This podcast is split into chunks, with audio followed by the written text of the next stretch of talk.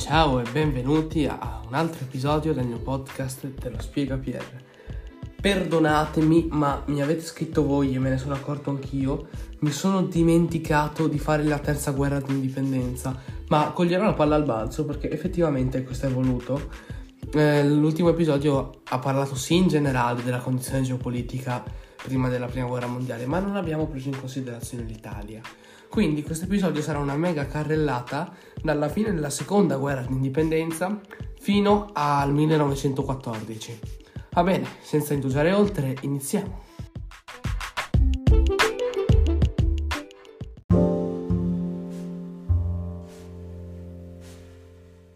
Cominciamo osservando com'era l'Italia subito dopo l'unificazione. Allora, l'Italia era un paese poverissimo, al sud il sistema del latifondo c'era ancora, e mentre al nord qualcosina di innovazione come agricoltura c'era, il sud rimaneva arretratissimo, la popolazione era sfruttata e non c'era nessun, nessun rispetto, mal pagati erano i contadini ridotti spesso alla fame proprio. L'industria è quasi del tutto assente, in Lombardia c'era qualcosina di industria tessile, Piemonte e Veneto erano conosciuti per la produzione di lana, a Genova c'era un po' di industria siderurgica, ma poco niente. E ovviamente, vabbè, questa conosciuta a Genova, c'era l'industria cantieristica delle navi. L'analfabetismo era ancora diffusissimo, pensate il 78% degli abitanti del Regno d'Italia erano analfabeti e si parlavano solo i dialetti, l'italiano corrente non era ancora sviluppato.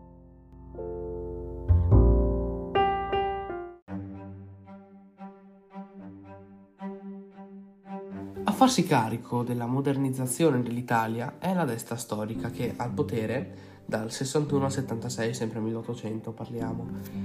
E la destra storica pensa che il miglior modo per modernizzare il paese sia la piemontesizzazione. Che cos'è?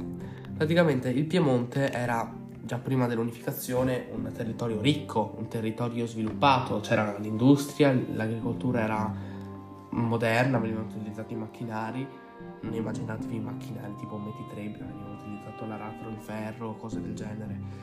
E questo comunque era già un grande passo in avanti se fosse stato in tutta l'Italia. Quindi che cosa si fa per raggiungere questo livello di modernità? Innanzitutto si favorisce il commercio fra i territori italiani che ancora erano molto separati. Si lotta contro l'analfabetismo, inizia l'istruzione che è pubblica e obbligatoria per i primi due anni delle elementari. Inoltre si potenzia la rete ferroviaria, sempre per il discorso del commercio. Tuttavia è molto costoso a livello sociale fare queste riforme, le tasse vengono alzatissime perché costa fare queste cose e c'è in particolare la popolazione spiazzata dalla tassa sul macinato del 68 che è una tassa sulle farine che ha fatto alzare un sacco il prezzo di pane e polenta che erano la base dell'alimentazione dei contadini al sud è guerra al brigantaggio. Che cosa vuol dire? Il brigantaggio era l'insieme di quei contadini poveri che si erano organizzati per, eh, eh diciamo, contrastare il governo piemontese perché se si sentivano, e effettivamente era così, un po' discriminati perché il sud era preso meno importantemente, diciamo, era considerato proprio a livello di una colonia quasi, non veniva modernizzato, la popolazione era comunque sfruttata e si iniziò una guerra propria che dal 64 al 65 eh, vede i briganti contro il, il governo dell'Italia. Vinsero eh, i piemontesi, che sono gli italiani adesso, ma le radici del problema rimasero e così nacque la questione meridionale da cui deriva, questo ve lo dico io, anche la mafia odierna.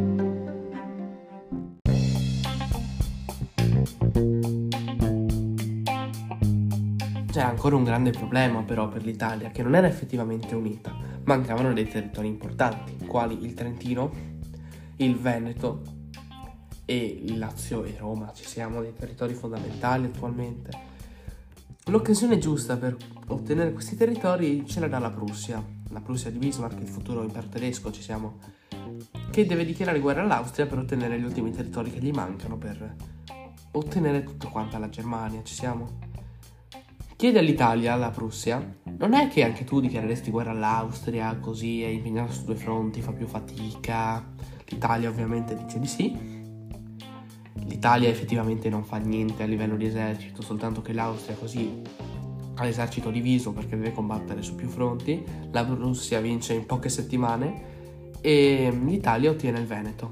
Purtroppo per Trentino e Friuli Venezia Giulia dovremo aspettare la prima guerra mondiale.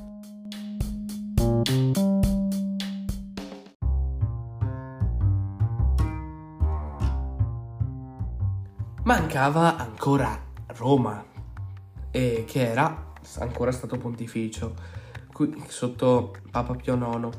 Il problema qual era? Fosse stato lo Stato pontificio, l'Italia avrebbe subito dichiarato guerra e l'avrebbe invaso. Ma le truppe francesi, alleate del Papa, erano stanziate lì.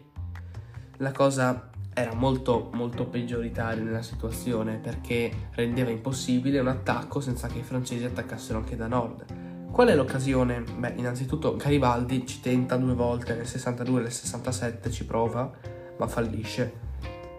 L'occasione sempre c'era dalla Prussia che dichiara guerra alla Francia per ottenere Alsazia e Lorena e impedire che possa guastare i suoi piani di unificazione. La Prussia ovviamente vince male e nel 1870 le truppe francesi si ritirano dal Lazio e quelle italiane contro quelle papali vincono e annettano tutto il Lazio e Roma. Il momento culmine è la breccia di Porta Pia, che è il momento in cui si aprono le mura dello Stato Pontificio di Roma e si riesce a occupare la città il 3 febbraio 1871 Roma diventa capitale del Regno d'Italia. Il Papa però lo Stato italiano non lo riconosce. Il governo di destra tenta di conciliare gli interessi proclamando la legge delle guarentigie, che significa garanzie, nel 1871. Fu stabilito che il Papa manteneva la sovranità sui palazzi pontifici, cosa vuol dire? Che lo Stato del Vaticano nasce con tre palazzi San Pietro, Castel Gandolfo e Musei Vaticani di fatto. La risposta del Papa è no, fondamentalmente. Lui dice di no e eh, emana il non expedit, in cui scomunica innanzitutto i governanti italiani e chiede ai cattolici, che ovviamente questo rivito non lo rispetteranno, però vabbè, di non prendere parte alla vita politica dello Stato italiano appena nato.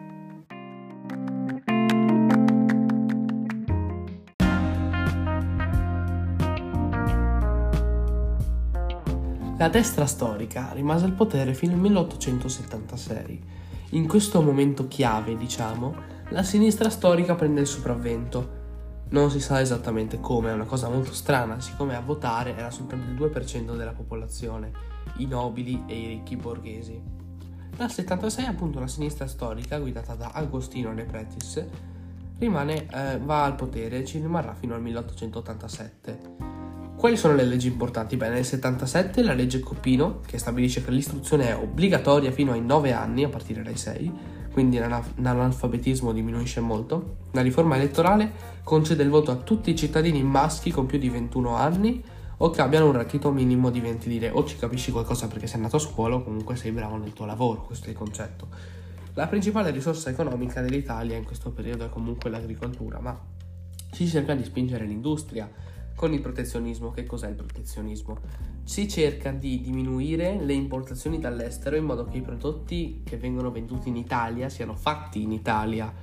In questo modo le industrie italiane vendono di più e crescono più facilmente, inoltre si promuovono anche le banche che permettono di finanziano, diciamo, le industrie stesse. In politica estera il governo De Pretis Tenta innanzitutto di prendere la Tunisia dal, nel 1880, ma non ce la fa perché gliela soffia la Francia. Beh, questa è una cosa interessante perché la Francia quindi va in cattivi rapporti con l'Italia. L'Italia per salvarsi, diciamo, firma una triplice alleanza nel 1882 con la Germania e l'Austria, Ungheria, che era un patto difensivo, ma questo lo vedremo meglio nella prima guerra mondiale. E i suoi obiettivi si spostano verso il Corno d'Africa, dove riesce a conquistare sia la Somalia che l'Eritrea.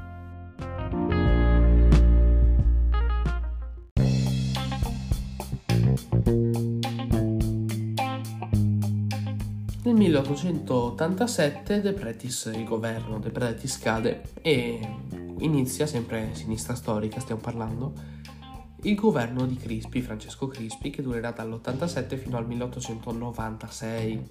I governi durano molto in questo periodo, magari fosse ancora così. Nell'ambito della giustizia, eh, Crispi introduce un nuovo codice penale che innanzitutto, e questa è una cosa importantissima, abolisce la pena di morte, è il primo Stato al mondo che lo fa, e in secondo luogo lascia la libertà di sciopero, che poi in realtà non rispetta perché reprime tutte le proteste dei lavoratori. In campo economico adotta il protezionismo che vi ho già spiegato prima e in politica estera continua con il discorso coloniale, che andrà malissimo, poi lo vedremo. Il governo comunque è autoritario perché in Italia si stavano diffondendo le idee socialiste che Crispi non vuole appoggiare e quindi per esempio reprime i fasci siciliani che erano un'organizzazione socialista della Sicilia che voleva la riforma agraria, voleva una giusta distribuzione delle terre, li reprime, fa una strage nel 1893 che provocò decine e decine di morti. E in politica estera cerca di conquistare l'Abissinia che era l'ultimo stato libero dell'Africa ed è attualmente l'Etiopia, ci siamo. Perde malissimo ad Adua, quindi in territorio eh, ancora eh, stiamo parlando ancora territorio italiano, diciamo, eh, eritreo. E dopo questa sconfitta terribile, Francesco Crispi non può che dimettersi.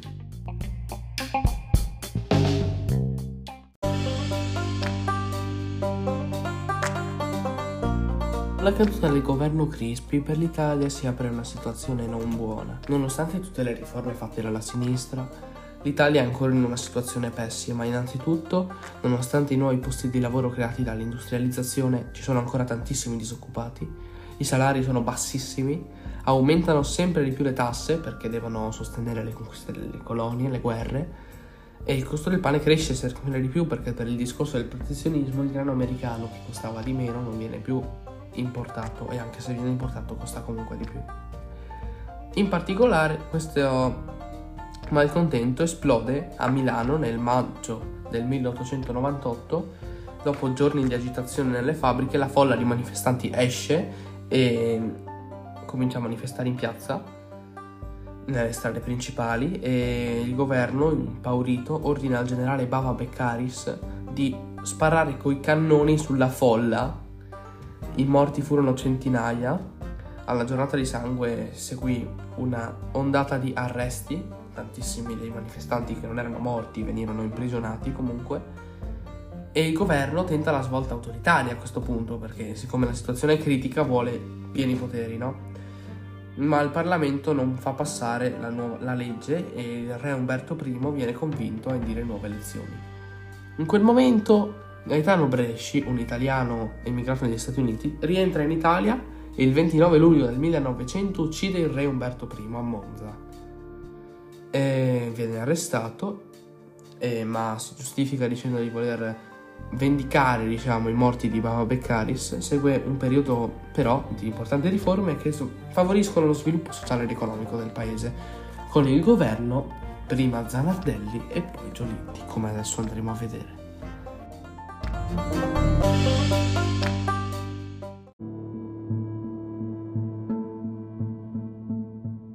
Nonostante la situazione politica fosse davvero critica, l'Italia riesce a risollevarsi dal punto di vista economico anche grazie al protezionismo, l'industria si è sviluppata tantissimo, l'agricoltura si è modernizzata anche l'allevamento, la produzione diventa di larga scala, continua a crescere l'industria tessile, alimentare, chimica, metalmeccanica, automobilistica, idroelettrica, soprattutto idroelettrica, questo è molto interessante. Le città del nord per, proprio cambiano volto, diventano come le grandi metropoli dell'Europa settentrionale cartelloni pubblicitari, tram, più macchine, grandi magazzini. È una cosa incredibile, soprattutto Milano, Torino, Genova hanno questa svolta e infatti queste città vengono chiamate triangolo industriale. Invece il sud rimane arretrato e povero. Eh, i, lavori, i, lavoratori italiani si erano cercati di organizzare nel 1901, era nata la Federterra, un sindacato dei contadini, la Confederazione Generale del Lavoro nel 1906 e varie Camere del Lavoro tutta ispirata al socialismo, ma qualcuno anche di ispirazione cattolica, dopo il Rerum Novarum di, del Papa che aveva sostenuto, diciamo, dei diritti dei lavoratori, era una, una bolla papale, diciamo. Il sud, come vi dicevo, rimane arretrato, popolo, povero. La popolazione eh, emigra, scappa perché da una parte ancora c'è il sistema del latifondo, i contadini sono poveri, analfabeti. Tra il 1900 e il 1914 un italiano su cinque se ne va negli Stati Uniti, nell'America meridionale, Brasile, Argentina o nell'Europa settentrionale, Germania, Francia, soprattutto Francia, soprattutto nelle zone povere delle montagne del Piemonte o anche in Inghilterra. Questa diaspora di italiani è una cosa davvero critica che peggiora ancora di più la situazione e nel sud d'altronde non possiamo biasimarli perché la situazione in cui vivevano era terribile, ammassati di solito in casupole insieme al bestiame, non li biasimo.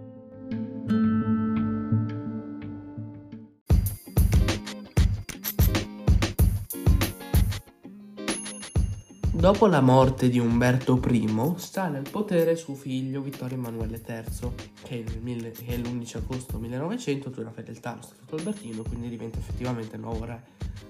È più moderato rispetto a suo padre, infatti al governo, come capo del governo, nomina Giuseppe Zanardelli, che è un politico moderato.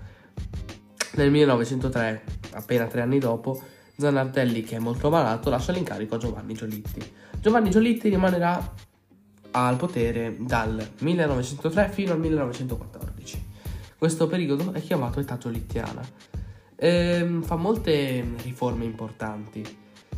È capo del governo appunto dal 1903 al 1914, ma già ha fatto riforme dal 1900 al 1903 quando era ministro degli interni. Giolitti propone una politica del dialogo che significa che cosa? Che lui non prende posizione tra la borghesia e gli operai, ma favorisce un dialogo appunto fra queste due classi sociali, una messa d'accordo, diciamo, non prende mai posizione, come ho detto, eh, trova un punto di equilibrio fra imprenditori e lavoratori, che è una cosa che fino adesso non era mai successa Cresce l'economia e l'industria italiana grazie alle sue riforme, in particolare la rete stradale e ferroviaria si estende di molto. Fa anche delle riforme sociali per migliorare la vita delle classi povere. Innanzitutto innalza l'obbligo scolastico fino ai 12 anni e vieta il lavoro minorile sotto ai 12 anni. Istituisce la pensione di vecchiaia e invalidità. Garantisce la giornata di riposo retribuita pagata. Cosa vuol dire? La domenica ti pagano e tu non vai a lavorare. Fino alle 10 ore di lavoro massimo al giornaliero tutela le madri lavoratrici e appunto vieta il lavoro minorile. Le madri lavoratrici in che senso?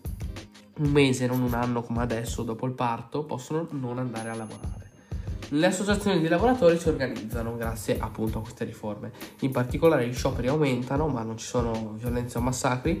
Giolitti riconosce i sindacati come interlocutori dello Stato, cosa mai successa, e consente alle Camere del Lavoro. Inoltre, eh, per tutti i primi 15 anni del Novecento i salari degli operai non fanno che aumentare, cosa che non era mai successa prima.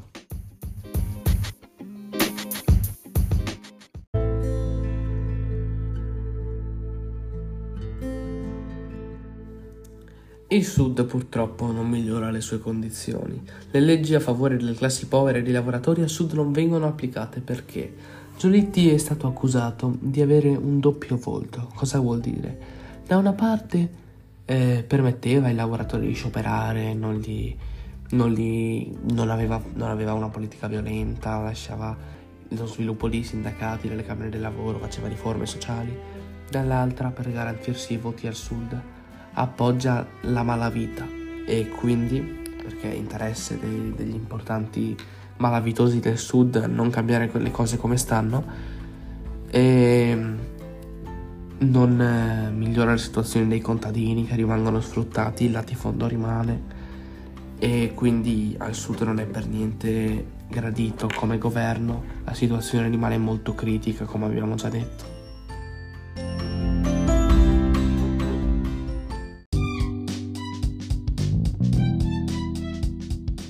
Punto di vista coloniale non lascia eh, la linea dei suoi predecessori, rimane dell'idea che l'Italia si debba espandere.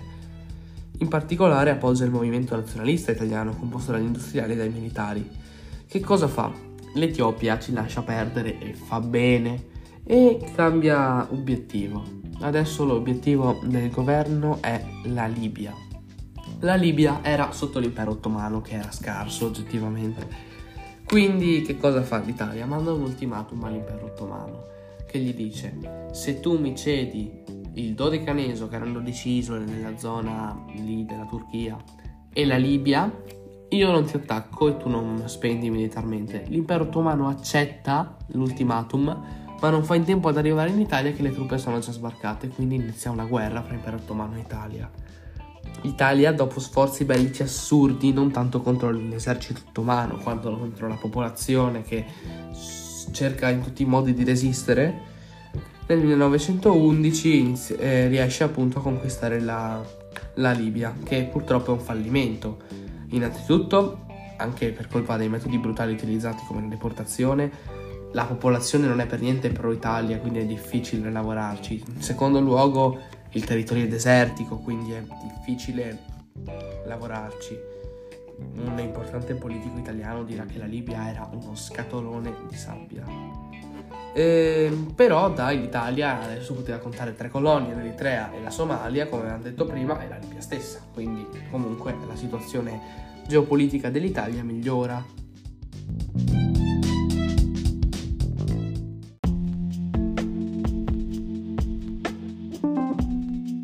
La situazione politica cambia già nel 1912, dove il Parlamento vota e approva una legge in cui tutti i cittadini maschi maggiori di 21 anni o se analfabeti maggiori di 30 possono votare. Le elezioni sono fissate nel 1913.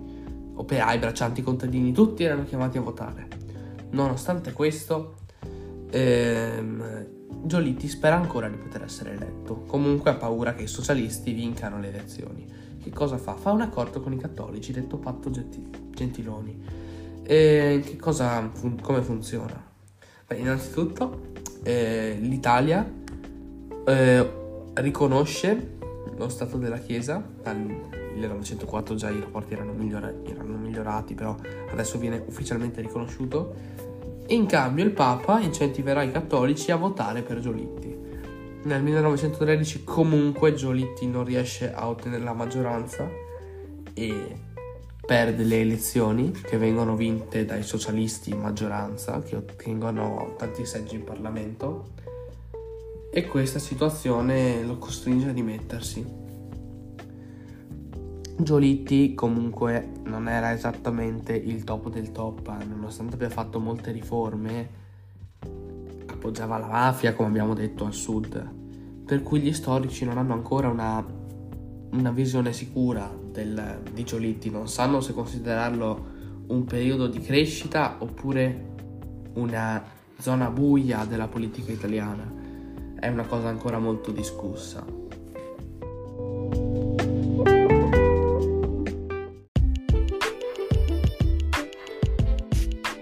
Ok, per oggi è tutto, spero che l'episodio l'abbiate gradito. Vediamo la nostra tabella eh, mensile degli episodi. Allora, domenica prossima, che è domenica 5 novembre, e questa volta è così, ve lo prometto, facciamo la prima guerra mondiale. Oh, e punto. Poi domenica 12 facciamo l'ambiente geopolitico precedente alla seconda e domenica 19 la seconda guerra mondiale. Dopo domenica 19 probabilmente andremo un po' divagando, faremo mm, parti di storia più moderne oppure andremo saltando verso il Rinascimento. Eh, devo ancora, devo ancora decidere. Comunque questo per oggi è tutto, spero l'episodio sia stato gradito e arrivederci.